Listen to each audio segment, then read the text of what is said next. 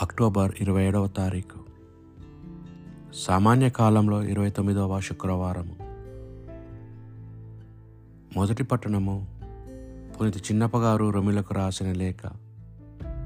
ఏడవ అధ్యాయము పద్దెనిమిది నుండి ఇరవై ఐదు వచనముల వరకు.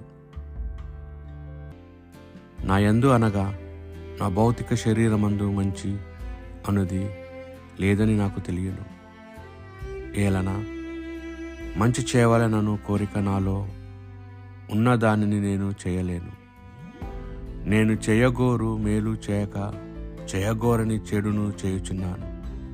కనుక నేను చేయగోరిన దానిని చేసినచో దాన్ని చేయునది నేను కాదనియే కదా దాని భావము. నా యందు నివసించుచున్న పాపమే దానిని చేయుచున్నది.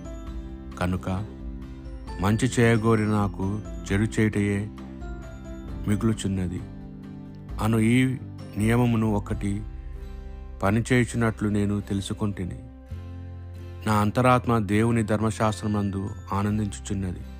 కానీ నా శరీరము వేరొక నియమును పనిచేయుటకు నాకు గోచరించుచున్నది. ఈ నియమము నా మనస్సు ఆమోదమును పొందిన ధర్మశాస్త్రముతో పోరాడుచున్నది.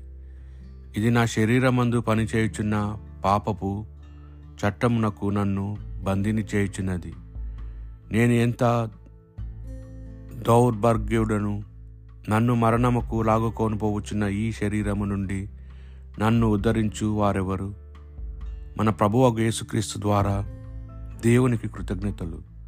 కనుక నా అంతటా నేను నా మనసుతో మాత్రమే దేవుని చట్టమును సేవించుచున్నాను. కానీ నా శరీరముతో పాపము చట్టమును సేవించుచున్నాను. ఇది ప్రభు వాక్కు భక్తి కీర్తన. ప్రభువు నీ కట్టడలను నాకు బోధింపము. నాకు విజ్ఞాన వివేకములను ప్రసాదింపము.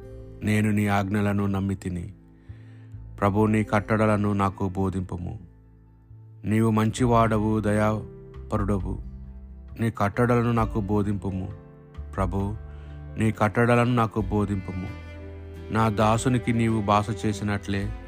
నీ ప్రేమ నునదర్చునుగాక. ప్రభువు నీ నీ కట్టడలను నాకు బోధింపము. నీవు నా మీద జాలి చూపినచో నేను బ్రతికిపోయేదను. నీ ధర్మశాస్త్రం నాకు సంతోషముతో ఒసుగును. ప్రభు నీ కట్టడలను నాకు బోధింపము.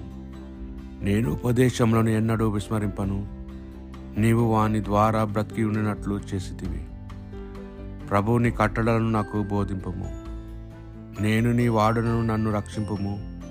నేను నీ ఉపదేశములను పాటించుచున్నాను. ప్రభు నీ కట్టడలను నాకు బోధింపము. పునీత లుకాసు గారు రాసిన సువాత సువిశేషంలోని భాగము. పన్నెండవ అధ్యాయము యాభై నాలుగు నుండి యాభై తొమ్మిది వచ్చిన వరకు. యేసు జనసమూహంతో ఇంకను ఇట్లు చెప్పాను.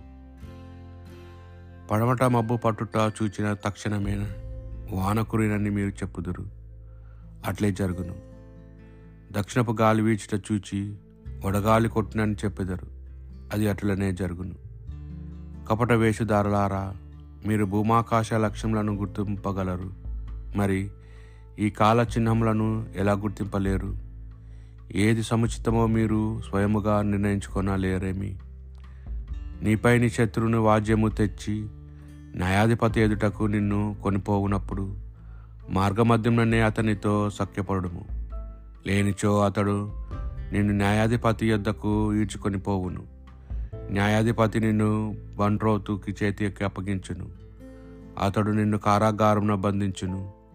నీవు చెల్లింపవలసిన రుణములలో కడపటి కాసు చెల్లించు వరకు నీవు చెరసాలలోనే ఉందువు అని నేను మీతో చెప్పుచున్నాను. ఇది క్రీస్తు సువిశేషము.